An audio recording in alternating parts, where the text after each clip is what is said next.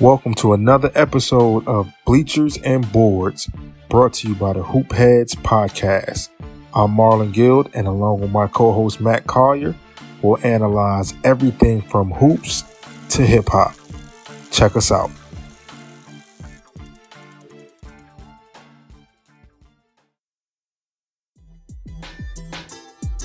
Hoopheads Nation, we appreciate you listening to this episode of Bleachers and Boards with Matt Collier and Marlon Guild. Be sure to check out these other basketball pods on the Hoopheads Podcast Network, including Thrive with Trevor Huffman, Beyond the Ball, the Coach Maze dot com podcast, Players Court, and our team-focused N B A pods, X's and O's, N B A Breakdown, Motor City Hoops, Cavalier Central, Grizz and Grind, Knuck If You Buck, three oh five Culture, Blazing the Path, and Hashtag Lakers. Oh, and don't forget to check out our flagship, the Hoopheads Podcast, hosted by me, Mike Cleansing, and my co-host, Jason Sunkel, featuring the best minds in the game, from grassroots to the N B A. How's it going, everybody? Welcome to another episode of Bleachers and Boards here on the Hoopheads Podcast Network, with my co-host Marlon Guild. Marlon, what's up, man? What's going on? Woo, that's all I'm going to say. Yeah, yeah, yeah, yeah. Got the man on with us tonight. Got the man on with us tonight. Geoff Arnold, assistant basketball coach at Rider University. Um, both Marlon and I have worked with Geoff at different times, myself a lot longer. Actually, uh, Geoff was one of the first people I met when I got into business um, back at UMass when I was a manager coming up. And definitely took me under his wing for sure. And uh, now Marlon's getting an opportunity to work with him at Rider. So uh, he's definitely one of our favorite people without question, um, not just in the basketball business, but in life period. I, you know, I'll speak for myself for sure. And I'm sure Marlon feels the same way. So this is definitely an honor and a pleasure to have him on the platform today. So what's going on, Geoff? How you feeling tonight? Man, I'm with two of my favorite guys. I'm excited. I'm excited. These is, I'm with two good dudes. All right. I'm excited right. tonight. I'm excited. To, hey, to you know what, what you guys got going on. I, I'm I'm going to say this. Uh, and, Matt, I thought it was just me. And I felt a little slighted, right? So, you know, I, I had known Geoff from afar in, in passing. Then when he came to work with us, he instantly became Uncle Geoff, mm-hmm. right? Sure. So here I am thinking, oh, I'm going to just call him Uncle Geoff. Mm-hmm. And and then you start talking to different people. Yo, how's Uncle Geoff doing? Mm-hmm. I'm like, damn, somebody else called him that too? What's upset? Because I, I, I thought it was me. You know, but I, I think that shows, man, uh, the, the respect that, uh, you know, Uncle Geoff has just in the profession alone, right? And and he and I talk about this all the time, and, and I, I'm not going to get too mushy on here, but it's been an honor just to watch him on a daily basis, on the way he does things, and um, it's something that I aspire to be. And before we go any further, uh, we did give him the disclaimer that it's no cussing on here. Uh, we are. See how long that lasts? It takes half my vocabulary away. God. We'll see how long that lasts. Show, but um, nah, I, I've been looking forward to this one since uh, since we spoke about it. But you know, man, I'm gonna let you talk on your experiences a little more with Uncle Geoff as well, man. Well, I mean, I at this point in my life, I've known Geoff longer than I haven't known him. which is which is crazy to say. Uh, you know, I'm forty now. I met him when I was seventeen. So I, I met him, you know, I've known him way longer than I, I haven't known him. So um, that, you know, that's what happens when you, you know, get older. But it's, um, first of all, I mean, even just, he's always been a mentor, older brother, uncle type figure to me since I met him. Um, you know, I lost my father actually during, um, uh, after my freshman year of college. So, you know, him and Bruiser and Mikey C and Brian Gorman, all those guys up at UMass, you know, like when I needed that male role model, you know, in my life, you know, after that, you know, those guys were right there, but they were there before, you know, before that happened, but ab- absolutely afterwards. So, you know, Geoff has always been monumental in my life. And then even us doing this platform, I would be remiss if I didn't acknowledge the fact that, you know, Geoff started twelve inches over, bringing coaches together and, you know, during the pandemic and, and, and guys getting connected and, you know, doing professional development, I, you know, that, I think that sparked something in me to, you know, try, you know, to try to do something to, to give back, you know, just the way that Geoff has always been giving back to me, but him even starting twelve inches over was, you know, an inspiration to say, you know what, while we're all doing this, you know, there's something, there's more that we can be doing to help each other out in this profession. So, you know, he's always been, you know, a guy that I looked up to, and, and, and even us, you know, undertaking this, um, you know, this venture, you know, if it wasn't for him stepping out and say, you know what, I'm going to reach out and do something to help this basketball community and turn it into something big like he did is, you know, was inspirational and, and saying, you know what, you know, I, I can, you know, I can try to do something as well. And, you know, hooked up with you, Marlon. And, but again, those connections, you know, that's how it happens. So, and, and that's always what Geoff has been about, is connecting people and inspiring people to, uh, you know, think outside the box and, and do more, uh, just not do your job, just, you know, go above and beyond. So, um, you know, he, we, we owe him a lot for, for that, but for countless other reasons that, you know, that the show couldn't be that long to, to, to, to go down that list. Sure. Uh, it's, it's always been, um, it's always been we, um, I've been a benefactor of being a part of a great team and, uh, meeting great people. So like twelve inches over happened because we decided to do it. You know, I just came up with the concept and with Scott, and and it's turned into something that I never imagined. But it, but it's we. It's not just, it wasn't just my idea or Scott's idea or us getting together. It's the fact that everybody has have mega input, and you benefit, you know. And that's how it is when you, we always talk about recruiting, it's us getting the kid, you know, so whatever I have to do to be, play my part.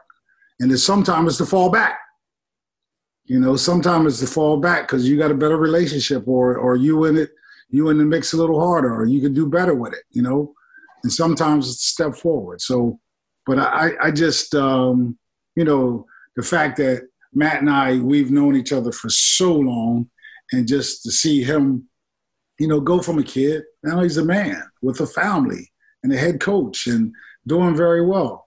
And then getting to know Marlon on the other side. Marlon just reminded me so much of Matt, of the UMass crew, or the, you know, those guys. You know, we sitting there and talking and, you know, and, and, and, and all the guys. And I remember going way back when I first started coaching, my first class of guys was Mark Bass, who is one of my best friends now as well. And Bass said to me, um, we were practicing, we were a shoot around at the Langston tournament, and Bruiser and them came in after us. So I went in the corner and was talking to Brew. We were over there talking. Bass goes, why are y'all always in the corner talking? You know, y'all always off to the side talking. And years later, me and Bass is over in the corner talking, you know? So it, it's, it's, it's one and the same. You know, I, I'm just, I'm really, really excited um, to see the maturation of all you guys. You know, and and the reason why y'all call me uncle, because I'm old. My, my ass is old. You know, that, that's that's why you, you know, that's why you call me uncle, because my ass is old. Well, nah, Geoff, I will say we got to give my man a shout out. We got to give my man a shout out because the originator of Uncle Geoff is my main man, Calvin Hicks. Oh. That's where, and that's where, that's where, that's where it started, and it just stuck from there. It just ran from there. So I would be, you know, we we, we don't want to, you know, leave my man C Hicks out, you know. So everyone that know Calvin, you know, you know where that comes from. But uh, that that was the originator. But honestly, he says it, but then, you know, for Geoff and for Bruno, those guys, it just, it's stuck. It's just like, okay, yes, that's, you know what I mean? Like, that's what the, that's who they are. That's what it is. It's a term of endearment. And, you know, and, and it just grew from there for sure. Right. Right. Well, you know what, but before we get into it, and, and Uncle Geoff, we like to get a little crazy on here, uh, which is right up your alley. So, uh, since you guys have that relationship for such a long time, Matt, I want you to give a crazy story about Uncle Geoff, that the P G version. Oh, and I mean, they're, they're R P G. I, I'll be honest. They're, they're, they're, they're pro- I mean, sheesh. There's a lot of them, but um, oh, no, you got you got. Come on, man. You know how we doing here. You got to give a no, nah, no, nah, because I because honestly, like I don't know if I could. That whew, man. No, I, t- I tell you, Marlon. He said my office when I cussed the dude out. On oh the- yeah, yeah, yeah. Okay, yeah. I'll tell that story, but uh, we're gonna we're gonna leave the names out. We're gonna protect. We're gonna leave- who is a head coach right now? He is a head coach. He is a head coach. Has been a head coach for a while. So, I'm. UMass summertime. I think I was going into my senior year, and um, I'm in the basketball office. And see, th- just this is just a little story about Geoff and just even my growth as a coach, because that summer, Geoff put me as a host of on an official visit of a kid, right? I'm a manager. He let me host a kid on his official visit. It was a kid that had already committed to us at UMass. And so I'm up there the whole summer. And we had gotten a commitment from another kid. And, you know, it was in the papers, you know, but this is back in the day. This is late. In, uh, no, this is early two thousands. So, you know, it's Hoop Scoop Online, you know, all of, all of that. It's on there. You know, everybody knows it's in the papers. Kid was from a major metro area. I'm going to try to be as vague as I can be. So the kid was from a major metro area. So it was in the papers down there. Everybody knew about it. Kid had been committed for a couple of weeks.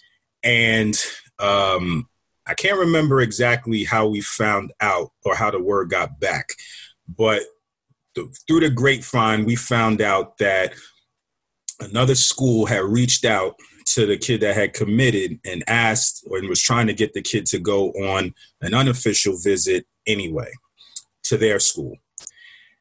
And, you know, obviously everybody knows in the college basketball business, that's an absolute no-no. You do not do that. That is, you know, you don't do that. You don't cross that line. So the word got back, and I'm sitting actually in the secretary's chair. I'm sitting in Bonnie's chair. She wasn't there that day. And Geoff says to me, please get the number to the basketball office of blah, blah, blah. So I said, okay. Look it up on the internet or whatever. I don't remember if it was the internet or the um. What was the book? The book. Yeah, the book that had all the all the uh the, the names, the addresses, and numbers of all the schools in the country. I don't remember which one it was. I look it up, hand it to Geoff, and I'm sitting at the secretary's desk, and his desk is the his office doors directly across from there. Everybody's in there, so brews around, whatever. Everybody's hot. Geoff picks up the phone, calls, and says, "Yo, man. If I see you in the street, I'm going to punch you in your face." And I can hear, that was the first thing he said. And so I can hear through the phone, this coach, no, no, Geoff, it's not like that. I didn't want to do it. It was my boss. Da-da-da-da-da. And Geoff is just going on him, going in on him, going in on him, threatening him within an inch of his life. I, And the person is staying on the phone, allowing Geoff to curse him out and telling him, not just curse him out, telling him how if he sees him in the street, he's going to punch him in the face. And I'm, you know, I'm, I think I'm twenty at this point, maybe twenty, you know, yeah, probably twenty. And I'm just sitting there just amazed that he, the person is staying, the coach is staying on the phone and begging, like basically like, Geoff to like leave him alone and like, you know what I'm saying? Like cut him a break. And it was just amazing to me. And, you know, the kid ended up, you know, keeping his commitment and all of that. And, but it was just, you know, that, that was one of the wildest things I've ever seen. I think I said to Geoff at the time, I said, you're, you're lucky that, that that phone call wasn't recorded, because if they recorded that call and played it for the police, you would have got out of that. I, couldn't, I couldn't believe it, but my younger days. The person was in the wrong though. They were they were dead wrong. There was no you know there was no getting out of it. It's dead wrong. Mar, what he didn't say was the A A U coach did take the kid to the school. All right, okay. So the kid went on an unofficial visit. Right. The kid went on an unofficial visit, and so I'm like, I blew the dude up, mm-hmm. and. His coach was, you know, one of them dudes, get it, I don't care what's going on, da, da, da, you know. So so I blew the dude up, and I told him, you know, like, you want to break bread with me, like we cool, but then you want to do this? You gonna let this dude make you do this? At some point, when are you gonna say like, nah, that that that ain't that ain't cool, right? Right. So that was number one. So number two, about fifteen minutes later, the office phone rang. He answers the phone. It's another coach who had worked for the guy. Yo, Geoff, you know what I told him? F you too. And Marlon, when we start recording, I'll tell you who it is. He went on to be a big time coach, mm-hmm. and coached to get international championship game. I'll give you that hint. Mm-hmm. yeah. yeah, this was yeah, this was like no, no, no. This was like major. This was like not like you know low level stuff going on. You don't understand working for him, man. He could be like that. You know what? Then your man is a punk. Because I ain't doing that to somebody that I call my friend. Absolutely. Absolutely. And I mean, it was, you and, know. And then another, I got another call. And see, he ain't in the business no more. So I can say, Deuce Jarvis called me. Yo, Geoff, he cool. No, he not. No, no he's not. Listen, Mark, that's what I'm saying. There was people copping pleas all over the place. It was crazy. Crazy. No, he not. Not in my book. Please. Not the way I play. Not in my book. These are grown men begging. I don't do that. I don't do that. Not in my book. Well, you but, but you know what's but and and and you know again, I'm young. I'm a manager. I'm trying to figure out you know figure out all this stuff. And like I said, these guys are giving me opportunities to do things, so I'm learning on the fly. And but what I was learning at the same time, which a lot of people don't get, is the unwritten rules and the morals of the business of how things are supposed to go. Right. And so, you know, just on a man to man level, you know, certain things aren't supposed to happen and, you know, people keeping their word and stuff like that. But just like that situation, it was just like, OK, no, this is wrong. This shit didn't happen. And then now as you go through the business as a coach and you encounter situations like that, you know, you're not wrong when you see other people doing stuff, whether it's to you or whatever, or you find yourself in situations because of how you were taught and how you were brought up. Like, no, this isn't okay for these type of things that happen. And you, and when you find yourselves in those situations, now you know what, you know, what legs you're standing on because of who taught you when you were coming up. Dudes that did it the right way and dudes that respected other programs and did, you know what I mean? And just worked and didn't get into, you know, politics and everything and trying to put other, you know, just all that, the negative side of, of the game, you know, the college basketball game. And, you know, I was fortunate that I learned from those guys that, no, this is the way, this is the way it's supposed to go. Right. This is how it's supposed to be. And so that's, you know, I feel like that's helped me, you know, in, in my journey as a coach as well. Because what I told him, you know, through all the cussing, what I told him, he had a player on his team who we had recruited at UMass. He committed to Villanova. With Villanova. He committed to Villanova. I said. He told me after he committed, the kid called me and said, yo, I want to take a visit. I was like, nah, dude, you you decide, you, you're not going there? Well, uh, you know, I said, you still, you committed to them? Yeah, all right. Well, I can't, I can't, nah. And that's what I did like two years before. And I told him that, yo, my man, make sure your stuff is tight because this boy called me up and said he wanted to come. So make sure it's tight, man. Wow. Oh, thanks, yo, thanks a lot. And then you're going to go a year later and do that to me? Nah, man, I, I, I, don't, I don't think that's fair. Right. I don't, I don't, I don't, I don't really think that's fair. And, and, you know, it is what it is at that point. Mm-hmm. And there's a right way and a wrong way to do, you know, like I said, I, you know, I just, what I learned during that whole, you know, that situation is just everything, that there's a right way and there's a wrong way to, to, to do business.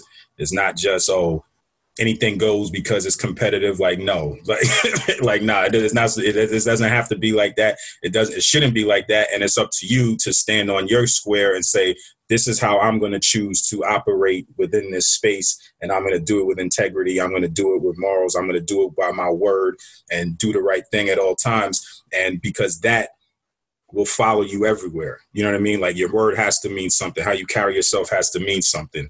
Even if it means, okay, you might lose out on the player here or whatever, but at the end of the day, it's still all about your character and, and all of that. And as you know, Geoff has been in this business a long time. That's why, you know, through it all, nobody has anything bad to say about him. Because regardless of because of regardless of what, you knew it was always straight up and down. You always knew he's telling the truth. You always knew that he was going to do things the right way. You always knew that, you know, regardless of the situation, that he was going to, you know, you know, work with integrity. And, you know, that's that respect, you know, you can't you can't buy that. You can't, you know, that's that's earned. So that's that's that's one of the biggest things I learned from um, from him is just just how to move, like, you know, with a per- as a person of integrity in, in a business that that doesn't always get rewarded. But at the end of the day, it's important. But you know what? I'll tell you what, uh, what what is fair, right? And I've seen it firsthand is the way that uh, Geoff coaches his players. Um, the player development piece that he brings uh, had a long lineage of players. Um, and when they get in the gym, you know, one thing you know is Uncle Geoff's going to work you. Uh, You're going to get in there, you're going to sweat, that uh, that shirt's going to change color, uh, you're going to be exhausted. But, you know, it's something that I like that he says all the time, hey, I'm not going to cheat y'all, so don't cheat me. And, and you know, o- over his twenty-plus years or twenty-five-plus years, ho- hopefully I'm saying that right, uh, with, with the players that, that he's had, I don't think he's cheated in any of them uh, with, with their development. So, uh, Geoff, if you don't mind, just, you can rattle off a couple of those names of uh, the guys that you've gotten in the gym with, and, you know, our listeners may know a few. It's a few names from the past, a few names from uh, you know, the present, and there's going to be a few names in the future. So, you know, t- talk your talk on, on the names, man, if you don't mind, uh, for the listeners. Well, shoot, I, I got to – it's funny because you got to go by school, you know, like – When I my, my first four years at Saint Joe's, you know, we had a chance to I had a chance to coach Mark Bass and Bernard Blunt and Terrell Myers. You know, you, people know Terrell Myers is the A A U guy and Mark Bass is the college coach, but them but them guys is both thousand point scorers. You know, so getting in the gym with them and, and actually then I could run up and down the floor with them. So I, I was in decent shape at that time. You know, get into UMass and Charlton Clark and Monty Mack and Shannon Crooks and Kit Reimer, Micah Brand, all them guys, just it was fun because they just they went hard and they played hard and went hard and, you know, that kind of thing.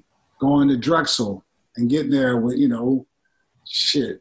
Robert Battle averaged one point when we got there and he finished, you know, two-time Defensive Player of the Year as well as first-team All-League in the C A A. But watching Timmy Whitworth and Eric Schmieder, Jeremiah King, Phil Goss, and Don Mejia, Bashir Mason, Chaz Crawford, Scott Rogers, you know, like all those guys. Them guys, I've been fortunate because I've always, no matter where I've been, I've been able to coach an all-league guy, you know, like an all-league guy. And then, you know, going back over to Saint Joe's, and I'll tell you this, Marlon, mm-hmm. I wasn't the one who discovered him.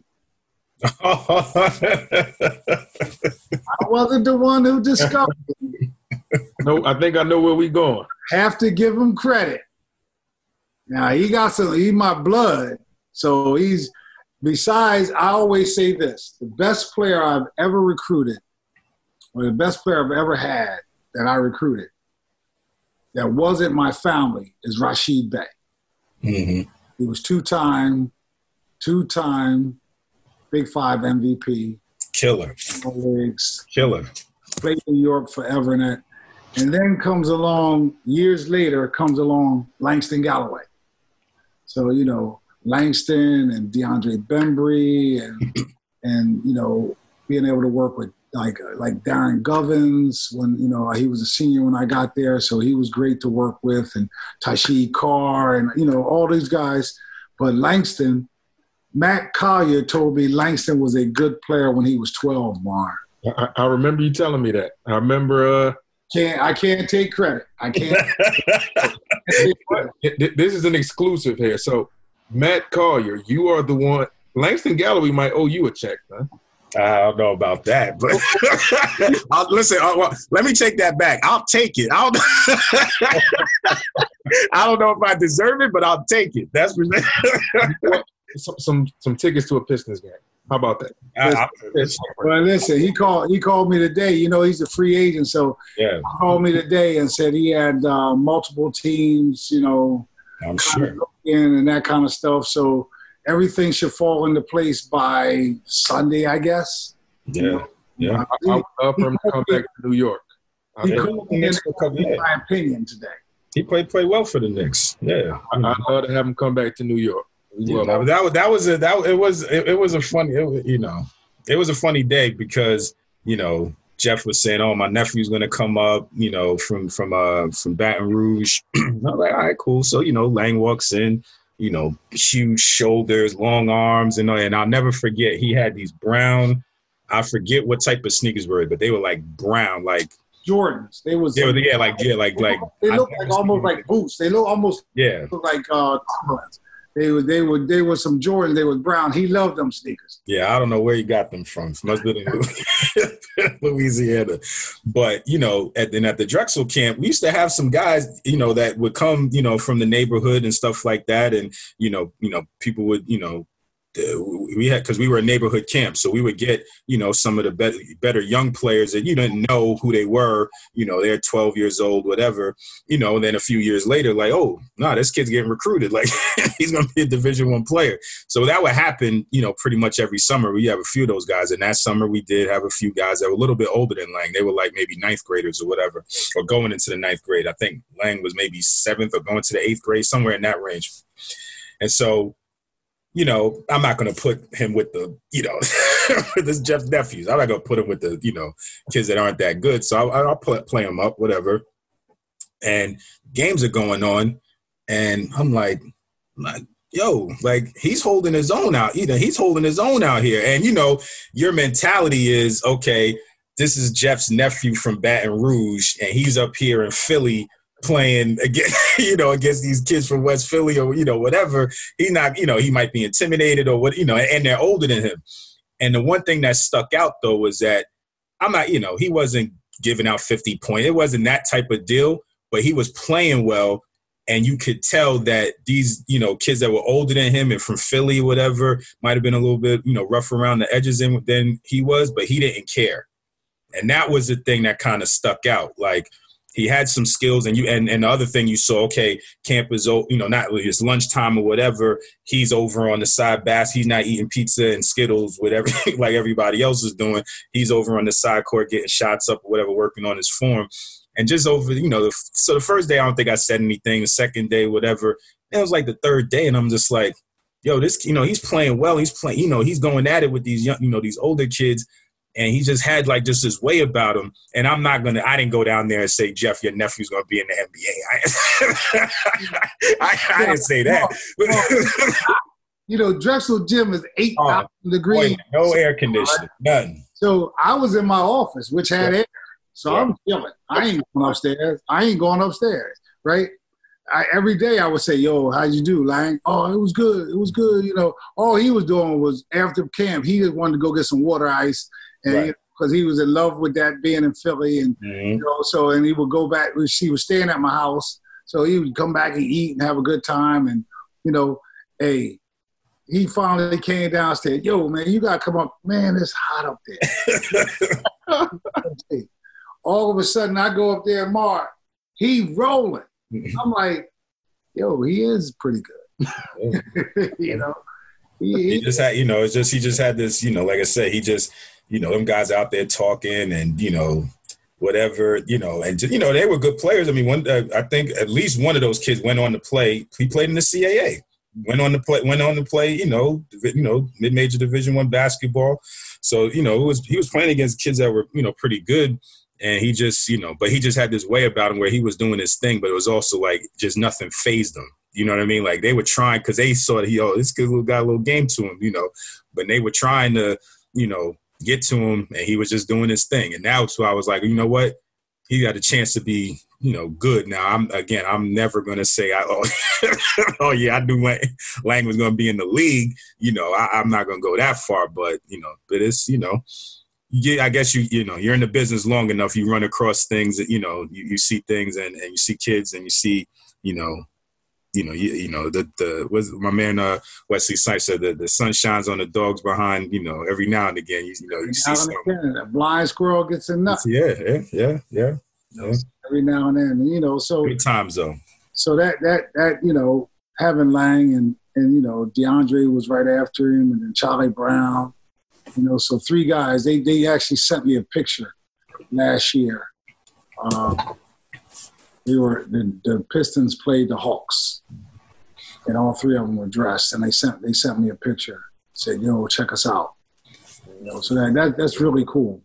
The fact that you have um, some guys that that have a chance to, you know, live their dreams. Had an abundance of guys that, that played in Europe and, you know, grow and and become studs over there and play, you know, ten, eleven, twelve.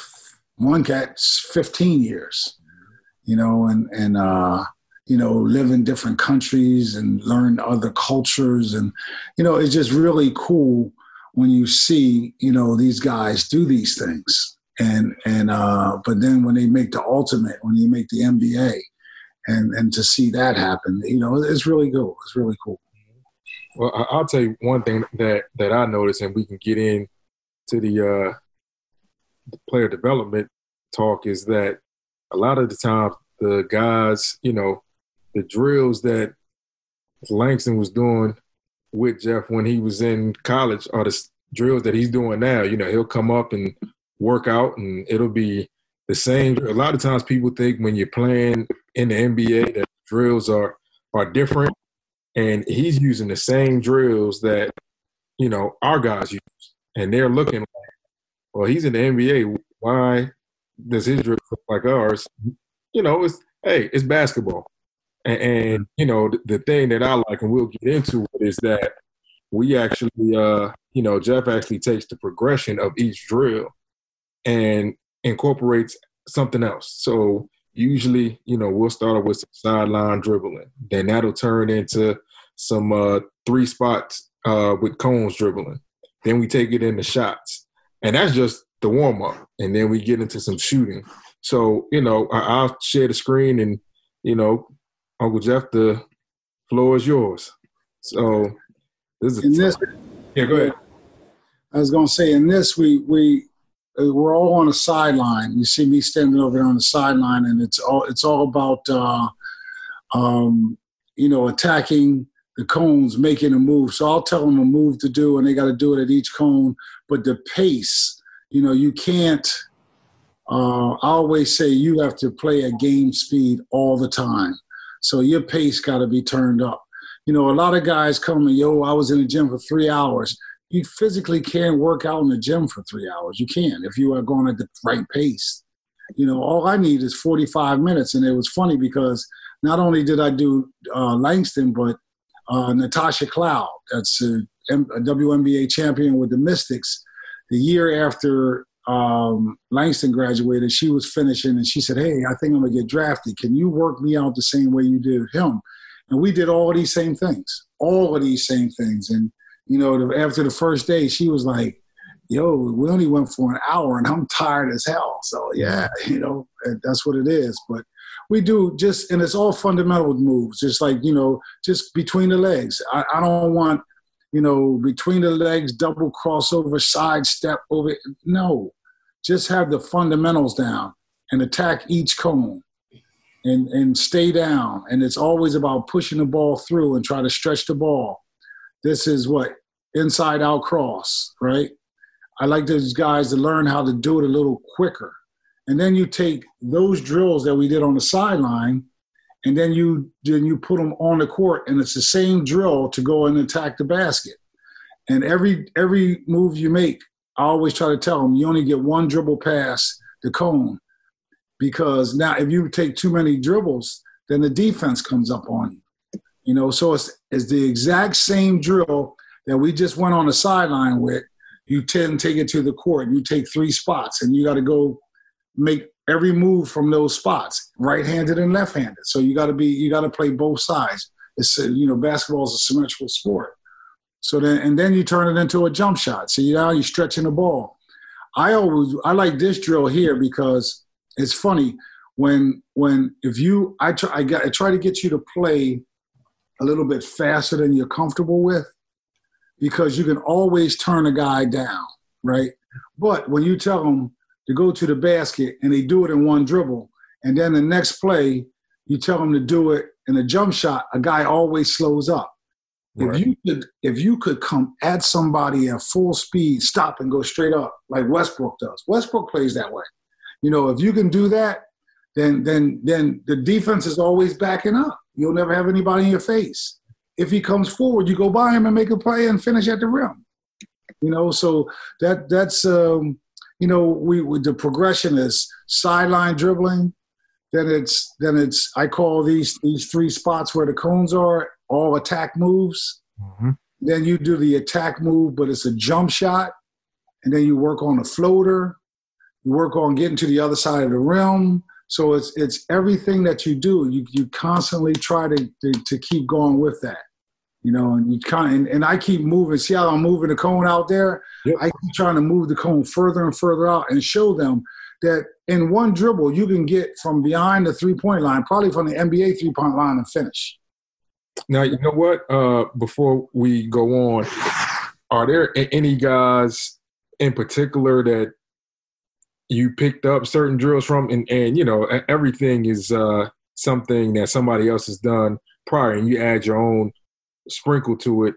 Uh, but is there a guy in particular that maybe – helped you with your game coming up that you said, hey, I like that drill, I'm going to add my, my twist to it? Oh, man, I, I stole I stole so many drills from the late, great John Harnett. I mean, it, you know, he was a he was a treasure to Philadelphia, mm-hmm. you know, and, it, and it, it was from when we were younger and doing it. But then when he would run – he was the guy that had everybody came to his workouts. You had to basically get invited. You just couldn't show up. But if you were a Philadelphia kid who was in college, you could come. The pros, like I've seen Allen Iverson go and do his drills. I've seen Aaron McKee as a veteran in the N B A come and do all of John's drills.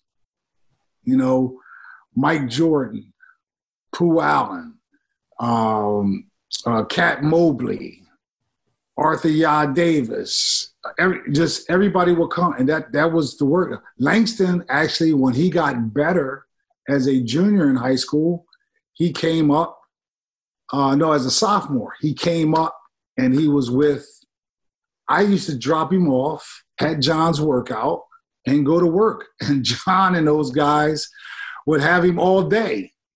And they would, by the time I got home from being at Saint Joe's and it, all most of the day, they were dropping him off at my house because he would go play ball with them, go to lunch with them, go hang out. So he got indoctrinated with Philadelphia. Actually, when John passed away, Langston was coming up for a month to stay in Philadelphia. And, and, and I had to call him and tell him that Coach John had passed away.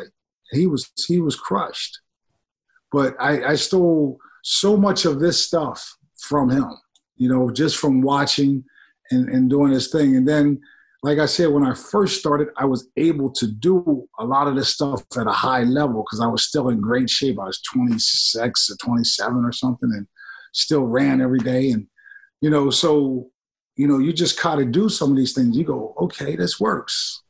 And, and I'm just going to say this to the listeners, and, and Matthew probably already noticed, Uncle Jeff's being nice because every once in a while, he will get on the court and, and dribble the ball and, and make a move. And mm-hmm. sometimes the young fellas on our team be like, damn, Coach A still got that. Mm-hmm. So, you know, don't, don't cut yourself short, man. You, you can look out there for a little bit.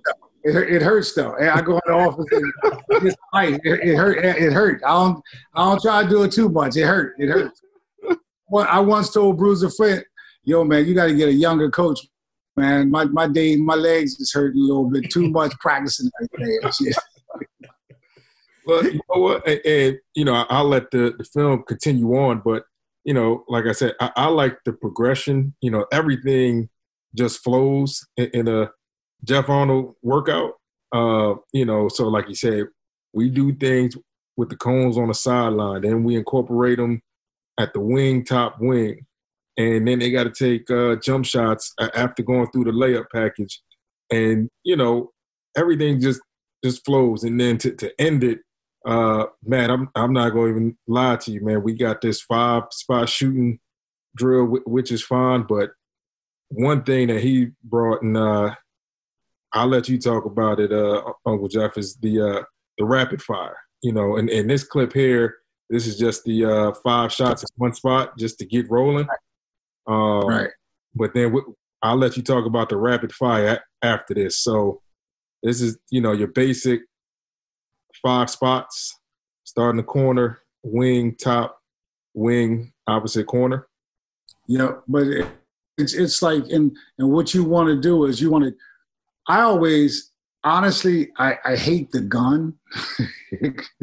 I, I always want like two or three guys to go to the gym, and like a shooter, a passer, and a rebounder, because I think you can always work on your passing.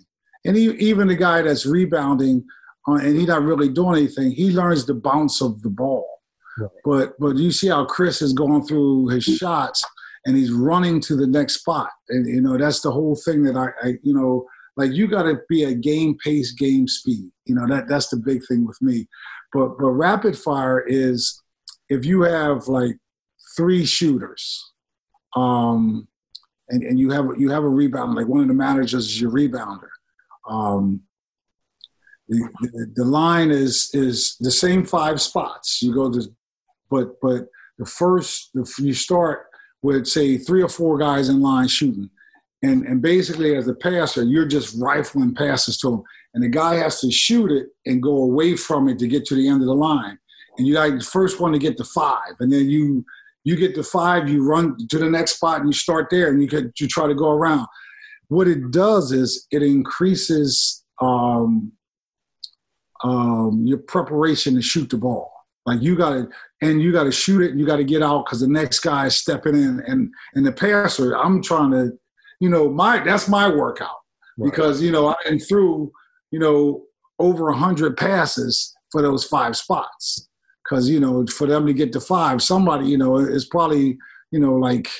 you know, fifteen or so passes at each at each spot, so at least seventy-five passes, right. You know, and we do that. And um, I stole that from Phil. That was one of Phil's drills. Rapid fire was one of his drills. Right. And, um, you know, but no, nobody, we always laugh, um, you know, about, you know, everybody thinks they create something. We all steal from each other. Um, the funny thing was uh, last year when when when before – Uh, I came up to Rider. Um, I Ash Howard had asked me, he said, hey, you know, you got some time, man. Because, no, actually I asked Ash. Langston came to town last summer. I didn't have a gym to work out. This first time I didn't have a gym. I wasn't at Saint Joe's anymore. So I had called up Ash. Ash, can I come up and work Langston out at your place? Sal's a couple miles from my house. I said, yeah, absolutely. So I, we went up every day. He was here for about he was here for about six days, and we went and worked out. Ash actually made his team watch him once, you know, just the, the pace and what he does, and and it, it was just the same stuff, you know. We he he don't handle the ball a whole lot, so we don't start out with ball handling. We start out with shooting because that's his job, you know. So we worked on shots, we worked on floaters, we worked on all this kind of stuff. So, so in doing that, Ash said to me, he goes, man, you look like you have a, you, you know, this is what you do. You have a good job. You have a good time with it, you know, and working, working with Ash years and years ago. So he goes, would you mind working my guys out? You know, I wasn't a college coach at that time. I wasn't, I wasn't a coach. So, you know, um, yeah, you know, so, um, I said, what would you like me to, you know, when we talked about it, what would you like me to do? Ash goes, do what you do, because I stole your drills. He said, he said, do what you do. I stole, I, I stole, I stole all your drills. So I, I asked him, I said, um, how did your guys like it? You know, how did your guys, because he, he had four guys that worked out. And he said, um, a couple of them said, like, the explanation. And, and I, I really got that from Bruiser Flint, the explanation of the drill, why we're doing this. You know, this is, and, and you could show them in a game, you got to, you know, you got to be ready. You got to, you know, you got to rip and go. You got to do some things. You know, your first step has to be like you're getting shot out of a cannon, mm-hmm. you know, like, so you can beat somebody with the first step, you know, and, and those were the things that I learned growing up, you know, not, not so much, you know, beat somebody with so much dribbling and all that. You know, you're just trying to get by them. And, and that's what I just try to teach. Go by and then make a shot, you know, and that, that's what it's about, you know. And nowadays, you know, guy want to, you know, bang, bang, bang, bang, bang, bang, bang, bang, bang, bang, then shoot it. Like, and everybody's oohing and ahhing. I just want two points or four, three points. You know, that's all I want. I'm going to jump in real quick and say uh, two things about uh, what Geoff said. Uh, the first thing is, uh, Geoff, even when you weren't um, working at Saint Joe's and before you got to a Rider, when you said, uh, you know, you weren't a coach, you know, that's obviously false. Uh, you know, you've always been a coach. Uh, you know, I'm going to take my old man uh, idioms and say, uh, you know, coaching is not what you do, it's, you know, it's who you are. And so you've always been a coach. So even when you weren't at a school, you were still, you know, always a coach. But the other thing is, too, is um, I know that um, in addition to the with the rapid fire type shooting drills, it's also a pressure drill. And that's built in because Geoff is passing. And I've, I've heard on many occasions when somebody's taking a little bit long to, to get those makes, and he's like, yo, come on, man. I'm not going to be out here passing, passing the whole day. Make a shot. So it's also a, it's also a built-in uh, pressure shooting drill in addition to – Jeff's like, nah, the manager's not passing. I'm passing, but I ain't going to be out here passing all day. Make a shot. Okay. That, that's the sixty-second shoot, Matt. Right, right, right, right. You got to make three in the spot to move to the next spot. So right. sixty second, and you got sixty seconds on the clock. So kid doesn't realize you got to get shots up, right? right? And our favorite line, and, and, and Matt know this from UMass, he's stuck in the corner like, like, a, like a rat. He's stuck in the corner like a rat. He can't get out the corner and make a shot. Yep. Yep. Yeah. Yeah. Now, Matt, I'll say this, man. Have there been any drills that you've taken uh, from Geoff you use w- with your team? Yeah, I mean, I you know, I agree one hundred percent that one of the things I learned from Geoff with the individual work stuff is the progressions of, okay, you start here, then you add this and add, you know, you let, you know, lay, layer the individual work stuff. So that's definitely something that I always keep in mind, um, whether it's from the individual standpoint or even if it's an individual workout, but I'm, you know, trying to like incorporate some offensive movements in it. Oh, you know, I always keep that in mind. It's like, okay, do the progressions. We go from here, we start here, and then we add this on top of it and layering it. So that's always something that, uh, you know, I've uh, incorporated and, um, you know, and, and also keeping it simple. You know, I, you know, like I said, I learned from those guys and, you know, at any of my, you know, we're not doing the, you know, four, you know, four combo moves to, to get to a, you know, like, no, it's just, you know, we're going to keep, no, we're going to, and, and it's funny too, because, you know, you know, Geoff is from the, you know, the Philadelphia area. So I come up for, you know, I'm, you know, the young kid coming up from New York, you know, as a manager. And so anytime, you know, we had a couple New York dudes on the team, but, you know, but we're playing, you know, we're playing games, you know, there you go. You like that New York stuff that, you know, dribbles behind your back three times. And I'm just standing there like, like how do I get dragged into, dragged into this? You like that. You like that New York stuff, dribble okay. both times and spin around through that. Mark, early in, this, early in his life with us, somebody come down and make a play, and it was over dribbling. Right. Finally, finally make the pass. Good pass. Shut up, man. Talking that New York, that's too much dribbling. Pass the ball initially. Hey, and, and you know what? Uh, Yo, man, not much has changed, man. No, no, no, no. But it, listen, consistency, consistency is the key to life. I always say this. The reason why Geoff is a trustworthy person is because he's consistent. Mm-hmm. He's the, he's the same. He's the same. He's the same person. You know what I mean? And he's always going. It's always consistent. You get, you know, that's that's somebody that you can trust. Mm-hmm. If, they, if they're consistent with you, then you can trust them because you. It doesn't matter the situation. It doesn't matter, you know, the the time, the how many years ago. It doesn't matter. The message is going to be the same. Mm-hmm. And it, you know, he's not. He's not switch. Uncle Geoff is not switching up for anybody. for anybody. I softened up though, Matt. I softened up. I. I, ain't, I just, no, you have. You have. You have. You have. I softened up, Mark. That's why I'm, that's why I said when the, you know, the, the the P G version of the stories, that was a hard one for me because it was, that, it was no filter. It was full. That train was going full full speed ahead, no brakes, no brakes back then. But the funny thing though is is like all those dudes that I've coached, and I mean like no matter if you went zero to sixty on them or whatever. After you walked off the court, it was cool. And all them guys, guys call you today, and they they laugh about half that stuff to this day. Mm-hmm. You know, like, yo, you remember when that happened? Mm-hmm. Oh, man. Oh, you remember this happened?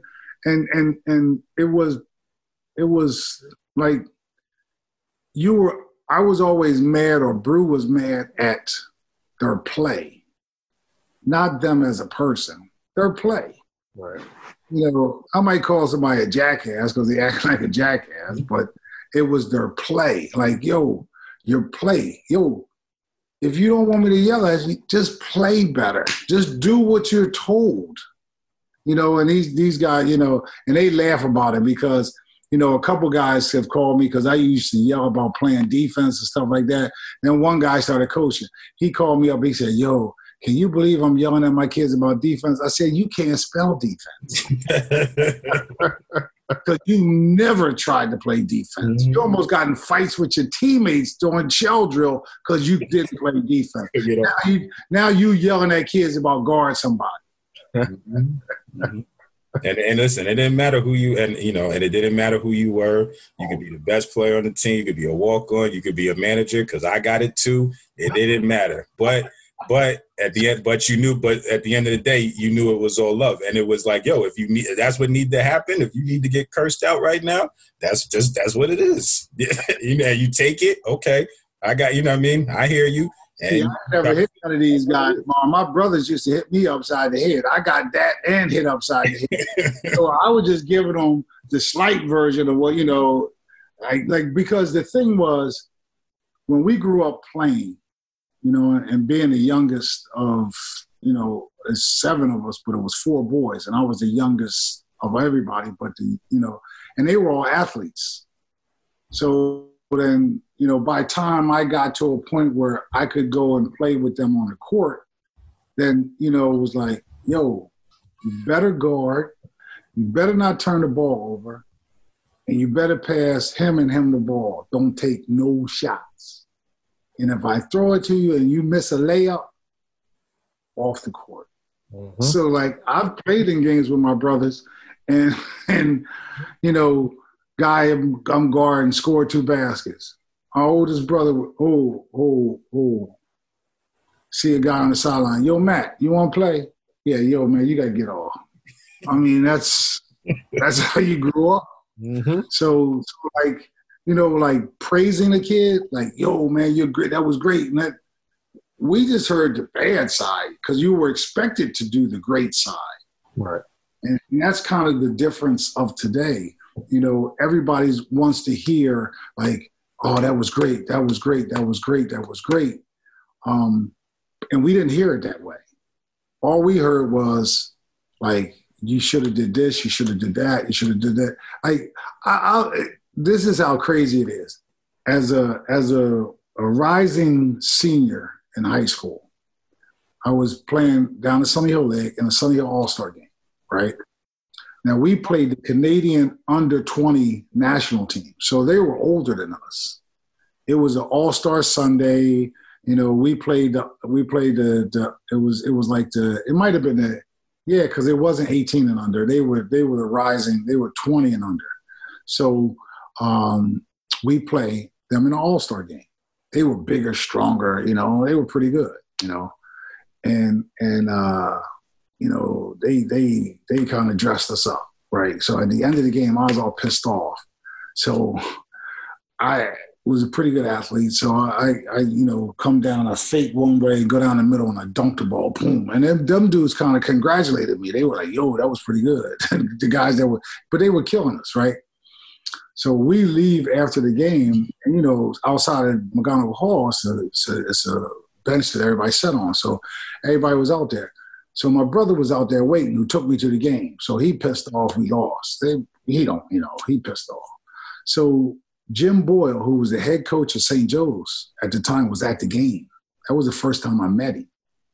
He came up to me after the game and he said, you know, um, uh, you've been getting our, our mail? And I said, yeah, I've been getting the mail. So he said, I want to do, I want to come to your house and talk to you and your parents.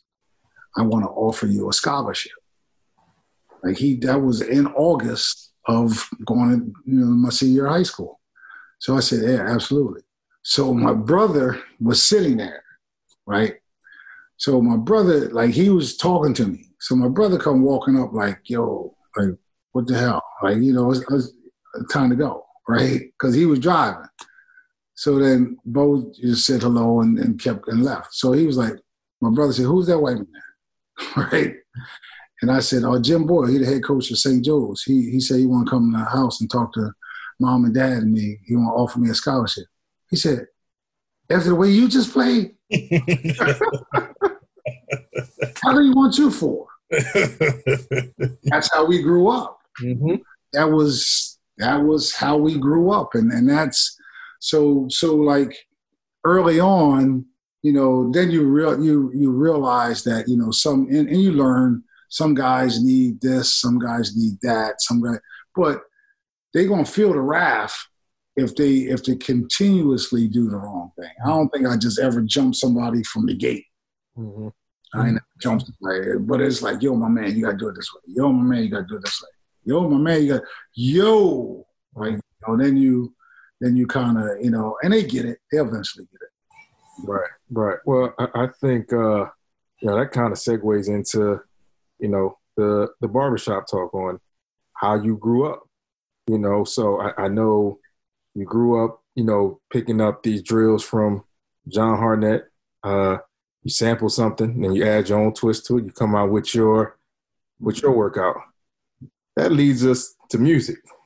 So I, I know you've heard some of the other episodes, and we get crazy on here when it comes to the music. So we wanted to talk with you about sampling, mm-hmm. uh, which is a, a big thing in music, and especially in the hip hop community.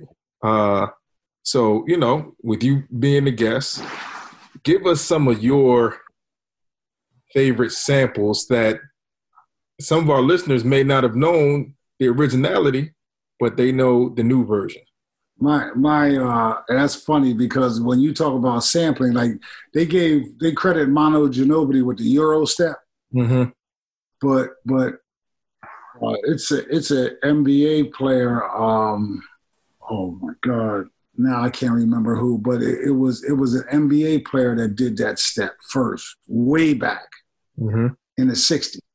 You know, in the sixties. Um, I'll get it. I'll get it and tell you guys. But like you know that you know. So it, it's since you haven't seen it, or or actually, here's one. God Shamgod got the move. Well, I saw Pooh Allen do that move before I saw God Shamgod do it, right?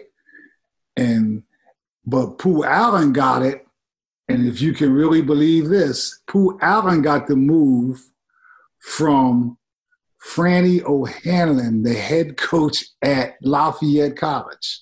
How about that? Franny O'Hanlon has an alias in Philly, in the hood. His name is Rainbow Johnson. He was a bad playing dude. Franny, Franny was Rainbow Johnson. And Say Ray called Franny Rainbow Johnson when you see him. He played at Villanova. And what they, they said he would go and, and play ball in the hood. And they said he was so bad, they called him Rainbow Johnson. But Franny O'Hanlon taught Pooh Allen that move. Wow. How about that? Learn something new. Yeah, he taught Pooh Allen. So so Pooh sampled it, put his thing on it, then then Shamgod did his thing, you know, and and, and uh you know, and, and the rest is, is the rest is history. But but Franny O'Hanlon was the guy, uh, mm.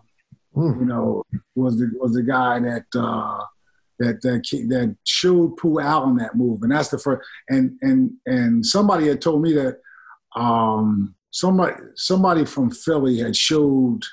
Oh, yeah, yeah. I, I heard that uh, it was actually you and I. We had that conversation. Okay, I was actually talk, talking to Tyson Wheeler about it, uh, and Tyson said he actually got it from Sean Colson at, at Rhode Island. Mm-hmm. And, you know, they were all together. Sean, Tyson, Shamgod were all in that Rhode mm-hmm. Island area together. Yeah. And, uh, you know, this is wh- where we are today w- with it. Um, well, I'm, I'm going to start a little bit of controversy with that. So I'm not, you know, I don't know the originator of any of it, right? But we have had Pooh Allen on the show as a guest previously, right? And we've also had Chuck Martin on the show previously, who coached Shamgod at LaSalle High School down in, down in Manhattan. So it might be a good idea, Marlon, if we get them two guys together in the future and let them hash it out and figure out which is. Pooh talk, well, Pooh talks about it in his book. Yeah, yeah, yeah, yeah, yeah. Pooh talk, yeah, talks yeah. about Franny, and he said, "You'll know it because Shamgod has done it." But people were saying right. that I Shamgod stole it from me, but we both stole it from Franny O'Hanlon. Right. He yep. first. Yep.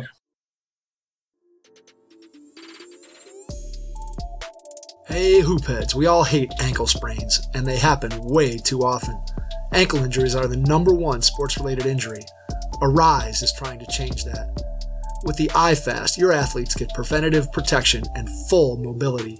Athletes no longer need to wear bulky braces that limit performance and give mediocre protection. Anyone playing sports should be using these products. Keep your athletes in the game. Don't wait for them to get hurt to take action. Visit w w w dot arise dot com, spelled A R Y S E, and use the code HoopHeads to get twenty percent off the future of performance.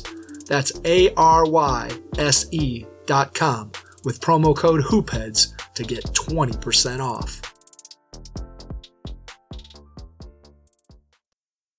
Sampling music. My all-time favorite like sample song, and it and it's not even, it's just a note from a song. Mm-hmm.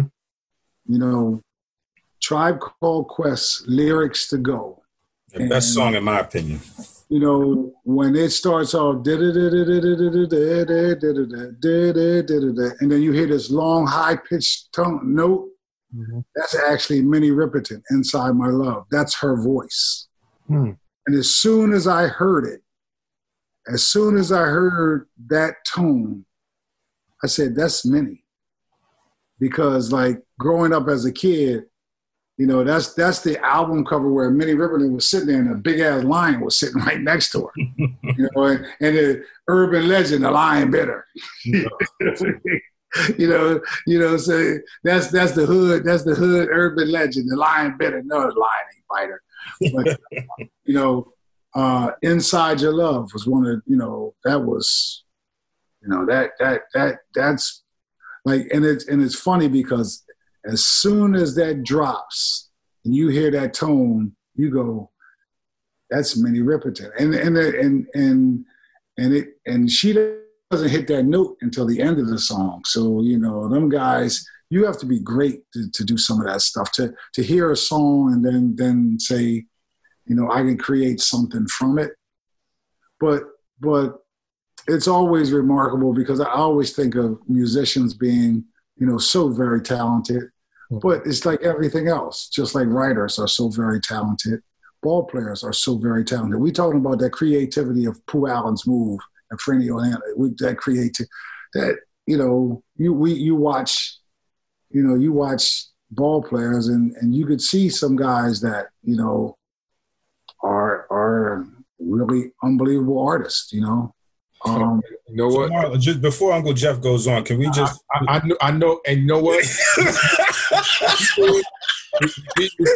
I knew it was coming, so I, I tried to I tried to get get him first. Uh, you know, the listeners know um, because you made Matt's day by making a Queens reference. I mean, it's I, I just wanted to ask the question where Q-Tip is from and where Tribe Called Quest is from. That's Uncle Geoff's favorite sample of all time. I was just going to ask the question, and then we could just keep going. But but we talked about on, on the twelve Inches Over podcast, you know, we asked about music as well. And Scott had talked about, he asked the question, you know, we're, we are we are a tape generation guys, mm-hmm. right? So what tape did you wear out till it popped? Or you had to take the pencil and roll it back in because it got jacked up. And so they came to me and everybody was talking about this song and that song and up. My next best sample song, um, Sky's the Limits by Biggie. And the, the tape that I popped, I must have played Bobby Caldwell's My Flame. I must have tried to been talking to some girls or something because I broke that bad boy. I played it so much. And that's Sky's the Limit is Bobby Caldwell, My Flame. Mm-hmm. You know, and, and, and that's when a lot of the stuff were fast songs. And when, when the rappers started to sample some of the slow songs and speed some of them up or slow some songs down. And I mean, that that that was, you know, that that stuff right there was incredible, man. I I, I like, like, and some songs you hear and you go like, like, if I play the Isley Brothers' Footsteps in the Dark, I start rapping, you know. Mm-hmm. You know, I start rapping It's a Good Day. Yeah, today was a good day. It's a good day. Yeah, yeah. Nah, it, it, it's so many samples uh, that really, you know, are, are kind of, you know, embodies your, your life, right? Mm-hmm. And when, when you hear it, you know, original, like for me, you know, growing up in the nineties, I didn't know any better. I would play records and, you know, my mom or my dad would come into my room. Oh, cut that off. That ain't no real music. And I'm like, nah, this is hot. And then, nah, I'll show you hot. And it just so happens that they would always have the original song to a song that that I liked, you know. So I, I remember... Uh, it was around nineteen ninety-five, ninety-six. I'm, um, you know, twelve, thirteen years old, uh, maybe fourteen, ninety-six, maybe. Reasonable Doubt comes out. And I heard Dead Presidents by Jay-Z. I thought it was the greatest beat I'd ever heard in my life. So you talk about what tape did you play till it popped? It was that one for me. So I'm thinking... I got to look at the credits, who did this uh, beat. So, Matt, you, you know, it, it said uh, our guy Ski's on there as the producer. Mm-hmm. So I'm like, yo, uh, my dad comes in, like, I wasn't a damn Ski. Oh, Lonnie Liston Smith. I'm like, excuse me? Yeah, it was Lonnie Liston Smith, Garden of Peace. So I go back, and he, he goes and you know, at, at that point, that's when C Ds were just starting to really take off. My dad had a C D with Lonnie Liston Smith, and I'm listening to Garden of Peace. At that time, I, I, got, I was so disappointed in Jay-Z, I had to go listen to Lonnie Liston Smith some more. But for me, that's my favorite sample, uh, which I think uh, Mary J. Blige ended up sampling that, that same Uh, beat for a song on her uh, album. I want to say in two thousand seven. Uh, but Matt, I, I'll throw it to you. What's uh, your favorite sample? Oh, I'm, a, Uh, there's a lot of them, but that they um, and I, I've I've gotten more as I've gotten older. You know, I've started to appreciate the the um, the art of sampling. And you know, if I hear a song, whether it's a new hip hop song or old hip hop song, like I'll try to go back and find the whole song that guys have used to, you know, to make it. And then now I have actually on my phone a whole playlist of like, you know, just the original songs from, you know, famous hip hop songs or, you know, hip hop songs that I like with just a sample. Um, I mean, just, the, you know, the, the sample that I like playing the original song. So I have a whole playlist of songs like that. I would probably say my favorite uh, sampled song that, and it's because it's two of my favorite hip hop songs of all time, is not is uh, uh, Nautilus by Bob James. And, uh, This, uh, you know, it's an instrumental song, you know, Bob James, a great, you know, jazz artist. Um, but the two songs that came from it were uh, um, first, uh, Let the Rhythm Hit 'Em, Eric B and Rakim. Mm. They got the sample from from uh, from uh, Nautilus by Bob James. And then um, Daytona five hundred, uh, Ghostface uh, and Riz, RZA used, uh, mm. RZA used uh, another part of um of uh of uh, Nautilus by Bob James. And I actually, so just when once I learned that, I actually bought Bob James' Greatest Hit C D, and I actually have it in my, it's a double, it's a double C D. It's a double C D, Bob James' Greatest Hits, and I have it in my car, you know, and on a Sunday drive, whether I'm with the family or by myself, you know, I just put that on and I, you know, I just zone out to it. You know, I'm a big Bob James fan, but I'm a big Bob James fan because of that. And right. Then, you know, when the little part comes, okay, all right, that's Daytona five hundred. All right, that's that's okay. That's the, the Let the Rhythm Hit 'Em. And this, you know, Nautilus is one of the most sampled um, song. I think um, yeah, Beats to the Rhyme by Run D M C came from Nautilus. There's a bunch of songs that um, came from that um, from that track, and he has a bunch of other tracks that, you know, you can hear, you know, break beats, you know, to iconic hip hop songs from the eighties and nineties going forward. You know, Bob James is, you know, one of the most sampled guys. You know, him, James Brown, obviously, Isley Brothers, a lot of guys, but um, yeah. So I would say uh, Nautilus by Bob James. So for the listeners, you know, do yourself a favor, check out some Bob James. You listen to Nautilus, you'll hear, you'll, you know, you play it and you'll hear, oh, there's that, there's that, there's that. It's pretty, it, it's pretty interesting. So uh, that would be mine. Y'all, y'all might be too young to remember the, the sitcom Taxi. Mm-hmm. Yep. Yeah, he did that. Yeah, yeah. That's him. I think Bob James did, did it. Yeah. Yep. Okay. That's, that's Bob James. Yep, that's him. Yep. That's Bob James. But that boy. One of the one of the one of the top joints was, you know, we was about the basement parties, and, and you know, like if you were tall enough to, to unscrew the light when the slow joint came on, and one of the all-time favorite slow joints was Love Ballad. Mm-hmm. Mm. L T D. Mm-hmm. And then when I heard De La Soul mm-hmm. do Much More, I was like, oh, man, they turned they turned it out. Mm-hmm. I was like, yo, De La Soul with Much More, mm-hmm. that's L T D's Love Ballad. Yeah. And then I, you know, I got to give y'all the story about seeing my favorite artist of all time. You're here for it. That's what we do here at Bleachers and Boards. We love the stories. My favorite artist of all time is Stevie Wonder. You know, like Talking Book, Fulfilling This First Finale, Inner Visions, you know, but Songs of the Key of Life. I was ten years old. No, I was eleven years old. My mother took me to see The Wiz on Broadway, and they had a billboard in forty-second Street that said, "It's coming, Songs of the Key of Life." I'll never forget it. It was an album cover of Stevie Wonder. It came out in seventy-six. That was seventy-five, right? I actually saw um, Stephanie Mills was Dorothy.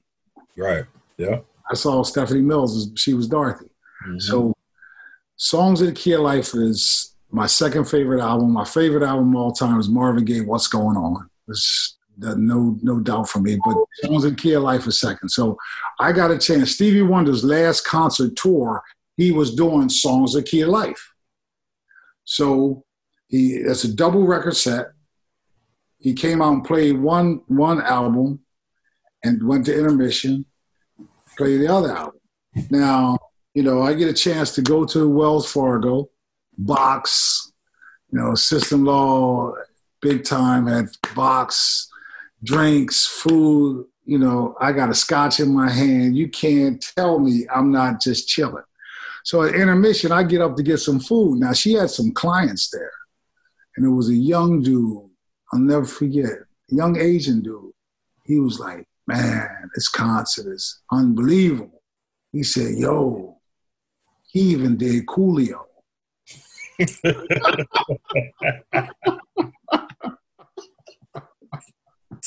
Oh, man. Come on, man. Yo. I looked at the boy. I, looked at the boy. I must have looked at him so crazy. Right? Stared the whole through.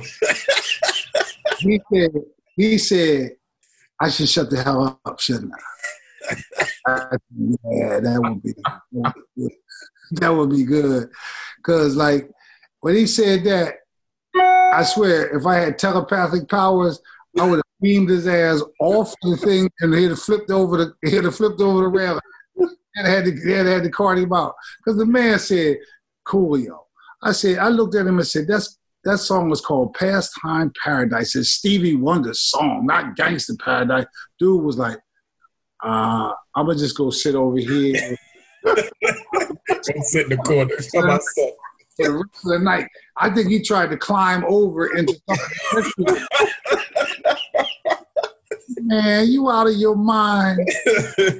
Oh, man. I said, oh, man. He said he even played Coolio. All people, Coolio. Oh, man. No disrespect to Coolio, but Coolio. Nah, on, none of that. None of that. But come on, man. You, you know, you got to know your Stevie. Hey, listen, you know, it, it was a, it's what, it's what they call now a, a teachable moment. Yeah.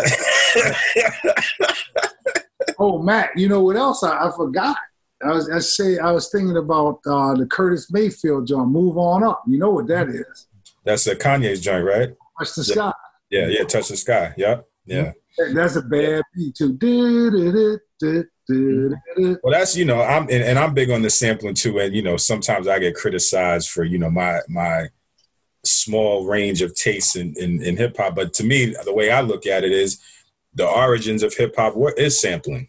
Right? Like that's how it started, was the breakbeats, the old disco records and all of that. And then they got the two turntables and you got the same record and they're looping it back and forth. And that to me, you know, that's the that's the origins of hip hop, right? So, you know, I have, you know, respect the guys that, you know, got with the technology and started making beats from, you know, and instrumentals from, you know, the different, whether it's keyboards or the different sound machines, whatever, and can make beats, the different producers out there, your Pharrells, your Timbalands, you know, I, I respect those guys and what they did, but, you know, that's never been my cup of tea because for me, you know, I look at it like hip hop is, you know, hip hop is sampling, you know, and that that's, that's, that's what it is. So, you know, like I said, no disrespect to, you know, people that are doing it different ways or whatever, you know, we can talk, you know, even a band from Philly, you know, I get criticized for that sometimes on my thoughts on that, you know, great live band, but you know, I'm not really trying to hear that li- you know, I don't, I don't want that. I want, you know, I mean, no disrespect, you know, but I, I, I don't, I'm not, I'm not checking for that right now. I want my samples. So, you know, that's, uh, you know, that's just me and my little, you know, my little. Well, the thing is that, uh, and for people who say that, that that isn't an art form, that's an art form. Oh, no question. No that's, question. That's it. That's an art form to be able to pull the most obscure thing, you know, um, you know, like, like I, I had heard, and I, and I forget who it is, but the Ghetto Boys, um, Uh, mind playing tricks on me. That you got to hear the original of that, and it sounds it's, it's like a little bit flowery, and but but they slow it down and they put a darkness with mm-hmm. it, and now all of a sudden because I, I honestly that was the only one that I liked from them. I couldn't. They were a little too dark for me. Yeah. You know, man, but I love uh, song though, one of the best ever made. Oh yeah, yeah, yeah, yeah, yeah. And you know, and, and you know, so it, it's been a couple. It's been a couple of dudes that, and and like y'all, y'all gonna look at me crazy, cause I wasn't really a big Wu-Tang dude. It was too many of them. You know, it was too many of them. You know, you know, you you you knew Dirty Bastard. and, and you do a couple other ones. But when they started with the this and the that and, this, and that dude and this and he on his thing, I listen. You know what? Information overload. Yeah. Over to the side. Too many dudes. I'm good with like two or three cats, and, and you know, like I, I always like Tribe because their their their samples came from jazz. Mm-hmm. You know, and it, it was always it was always good. Um, you know, be, before before he lost his mind. Listen, you got the mojo messing with them chicks. But Kanye was really good, but he, since he been incredible, he, incredible over there since he went with them, mm-hmm. dudes lose their mind messing with them cats. Leave them alone. Yeah, it's disappointing because he was, you know, incredible, man, incredible. It, the, the one joint uh, Dropout, and when he hit, when he hit uh, Big Brother, or or the or the one he did Last Call. Last Call is pretty hit. Oh yeah! Oh it's yeah! Called Sight when oh, they yeah. say he puts uh, a mayonnaise colored Johnny yeah. called a miracle whip. Yeah, mayonnaise mayonnaise colored colored Benz called a miracle whip. Yeah, yeah. So like he that that was tough. That was tight. I, I like last. That was tight. But after that, he hey, got cool. Last Call to me was one of the great ways to end the album. And yeah, even though it's twelve minutes long, you don't want to stop it. Yeah, because you, you like the lyrics, but then the story that goes with it at, at the end, and at, and the beat, and the beat that just rides low right. while he's telling the story, you lose track of you know that was a twelve minute song. Mm-hmm. You, you know, did that? What you call him? Did that on? And and I and I honestly, I have to say that um, uh, unfortunately. Un- until after he passed away, you know, got killed, that I ever listened to his stuff because I wasn't familiar. But but Nipsey does it on uh, Slauson and, and Crenshaw and Slauson. Mm-hmm. That's on that's on that that's on that Crenshaw album. Yeah.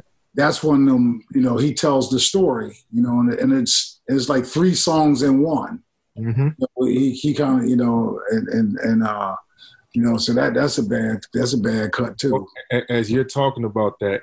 The drums at the end of that, you know, really drops it on the first part. When he drops it on the first part, yes, yes, them drums. When he when it, when when he hits those drums, that's what made me say, "Whoa!"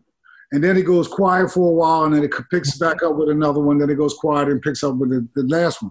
But those the last drums, and when he tells this guy to come on, bring it in, mm-hmm. yeah, yeah, them drums, yeah, yeah. Mm-hmm. So now I, I know we spoke about this before. We were going to get on the air, and I actually came prepared w- with this. Uh, are you going Summer Madness by Kool and the Gang as the sample, or Between the Sheets, Isley Brothers? You had to choose one, and why? I- I'll give that to the both of you. I'm actually going, I, you know, I'm going Summer Madness. I'm going Summer Madness. Um, when when they when they hit the, the synthesizer part, mm, mm, mm, mm, mm, mm, mm, and it keeps and it gets and it keeps going, yep. And it keeps and it keeps going, and you're like, yo, that that right there, like Between the Sheets, um, it's so many other songs, you know, like Summer Madness is just. You know, like Scott actually says he plays that for every class he ever teaches. Hmm. And he, because he always plays music to start his class off. So he plays it. And he said, without a doubt, at least five people come to him after that. Yo, who was that? Hmm. Hmm. Because when, because when, and that was before, I was a Kool and the Gang fan because of all their albums prior to them being celebrated. And when they changed, they crossed over. And right. When J T got in the band, I stopped being a fan. That was my pop's favorite song, too, Celebration. Oh, see. Listen, he used to torture us with that. He would come home, and he would he had the single. So he had the single, and he would literally put it on and play it like thirty times back to back, like just in a row, like just back to back. He just like he was one of those people like he could like. play one song over and over again, watch the same movie over and over again. Like, that was him. But he used to come home and put Celebration on and play it like thirty times in a row. In a row, that was his cut right there. So, so I, I summer, summer madness. That, that, that just, I can, I can listen to that song. Like, I can literally listen to that song. Um, you know, I can do that. What you just said, a hundred times, yeah. Because each time you that part hits you, and you just, you know, you just like, you just, it, it starts going, mm-hmm. and you're like, these dudes knew what they were doing. They knew exactly what they were doing. They were good. Man, which one are you going with? I mean, I like Summer Madness. I mean, it, you know, they're so different too, right? Because Summer Madness is an instrumental, and Between the Sheets has the vocals, and, you know, and it, the thing about Between the Sheets too, it has so many different segments. Like, the yeah. beginning of the song is really, you know, laid back and smooth, but then by the time you get to the end, it's faster paced. You know, it's a it's an interesting song, you know. Ernie Isley, definitely one of the most underrated, you know, guitar players, you know, ever, that doesn't get his due. You know what I mean? Um, I always say, you know, I put his, you know, that, you know, Jimi Hendrix work, you know, play with them when he was young and stuff like that. But Ernie Isley's, you know, one of the best guitar players um, to me ever. And he doesn't get, you know, doesn't get the credit that some other guys have gotten, um, you know, especially like his guitar riffs on, um, on um, Summer Breeze are, you know, some of the best ever. So, you know, their their what you call them too, man. Like, their albums always had kind of a slow side and yep, then a you know, side, yeah, like side, you know, like you know, and them dudes used to, you know, they used to get it. Oh, they, they still. Not. I, I think that was the last check. concert I went to in Philly. I think the last concert I went in Philly before I moved was it was uh, the Isley Brothers, Frankie Beverly and Maze, and. Uh, Forget who opened. It might have been Kim, but you know, without you know, they, they was up. They old, but they was up there. They were rocking it though. They were rocking it though. Yeah, they were rocking. They second, second, they second best band to me. People always talk about Ohio players, talk about this person, this person. Yeah, it's Earth Wind Fire, Ozzy Brothers. Yeah, yeah, nah, yeah, yeah, yeah. I, I, I'm gonna go. Uh, like you said, man, it's it's two different songs, and I don't even know like. You know, I think we're all in the same boat. You can't really pick one. Yeah, it's the.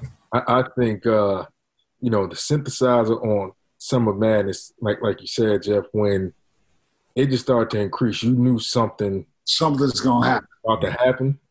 Uh, and, and I'm going to say this, and I'm going to throw it out there. You know, I, I say outlandish stuff on this podcast, and I, I think the sample of what made that sample even greater was Will Smith using that on Summertime. That now, Summertime to me is the greatest summer record ever. And w- w- when when you hear it, you know, it just makes you, it makes me think of a good time.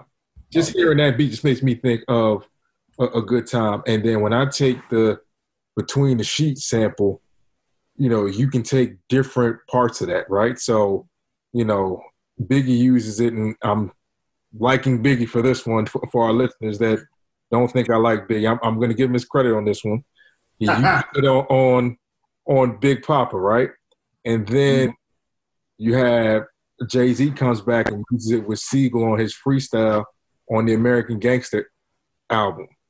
And I think you just see the different ways that, you know, if you chop a beat up, different sounds that you can get from it to make it a hit. It's nothing like it. Mm-hmm. You know, it's just nothing, nothing like it at, at all. Um, so, you know, I, I can't pick one. I, I know I, I threw it out to you guys to pick one. I can't pick one uh, for, for those reasons there. And, and, and, and Summer Madness has, uh, I think, is one of the coolest Nike commercials ever with that LeBron joint. Mm-hmm. Mm-hmm. I, I think that that's, uh, you know, because he, he's different people, but it's just, it's, it's all in the back. And then here comes that synthesizer. So you know in the commercial, something get ready to happen. Right.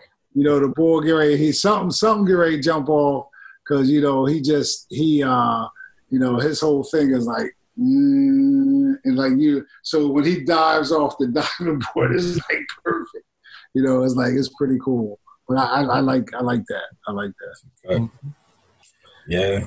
Nah, man, I, I think uh, we can keep going on with this for hours and hours. Uh, but, you, you know, this was fun. I think we may have even have to come back do it again. Uh, oh, oh go, go ahead. Didn't mean to cut you off. Go right ahead. Nah, I, I did write it down. The Ghetto Boys is actually an Isaac Hayes song. Okay. Hmm. It's an Isaac Hayes song. Um, Hang Up on My Baby. That's that's the Ghetto Boys. That's that's um, uh, what you call them? Uh, Mind Prayer Trick song. Okay. That's a, that's an Isaac Hayes song. That's what I said. I knew. I knew. I, I, I said. I knew it. Yeah. The Ghetto Boys. The Ghetto Boys. Yeah. Yeah. I got. I got. I got to check that out. Now that's a that's a good one. Now. Yep. Well, man, I'm, I'm gonna let you close this out, man, because at, at some point. We got to stop this one, you know. Yeah, that's yeah. got to go. We we could keep going, but you know we're gonna be conscious of his time. Absolutely. Um, but you know, close us out, man. Well, uh, as always, want to thank uh, once again uh, Geoff Arnold, Rider University, uh, for uh, coming on Bleachers and Boards. This was uh, a great time. Um, definitely shared, um, you know, some great. Uh, um, his vision and his um, philosophy on player development and, and the, the layering of drills and things like that. Um, so, you know, definitely appreciative of him sharing his experience, his wealth of experience with working with different players, especially on the perimeter um, to, uh, you know, make, make his player, the players that he's coached better. And that's what uh, all coaches um, are aspiring to do, is make it, make their players better. So definitely appreciate him sharing um, with that. And as always, uh, you know, in our Bleacher Talk segment, you know, we, we, we chopped it up, you know, and uh, Geoff's older than us. So he has a whole lot more uh, wisdom on the music that we listen to. So, you know, that's always appreciated, but um, definitely want to thank uh, Geoff for coming on uh, Bleachers and Boards this time. So, um, definitely need to have him again, though. I, I agree with that. We we got to finish the conversation, take it another direction. But uh, um, but definitely appreciative to him for coming on. And uh, so Matt Collier signing out with my co-host Marlon Guild and uh, guest Geoff Arnold on another episode of Bleachers and Boards. Please follow us on all of our social media. And uh, this episode will get up on YouTube, so you can check out the clips um, to uh, you know put in your toolbox. So once again, thanks for joining us, and everybody have a good night. If you have an existing podcast or are looking to launch your own pod but aren't sure where to start, the team at My Podcast Manager can help. Our podcast team works behind the scenes so you can do what you do best. We'll help you launch your podcast, make it sound great, and free up your time for the more enjoyable parts of podcasting. If you're ready to put your podcast editing, production, and promotion on autopilot with a trusted team of podcasting professionals, visit my podcast manager dot com. to get started.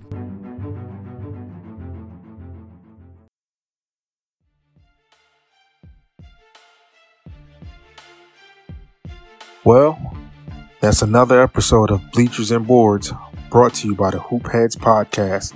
Don't forget to check us out on Twitter, Instagram, and YouTube at Bleachers and Boards. Until next time, see you soon.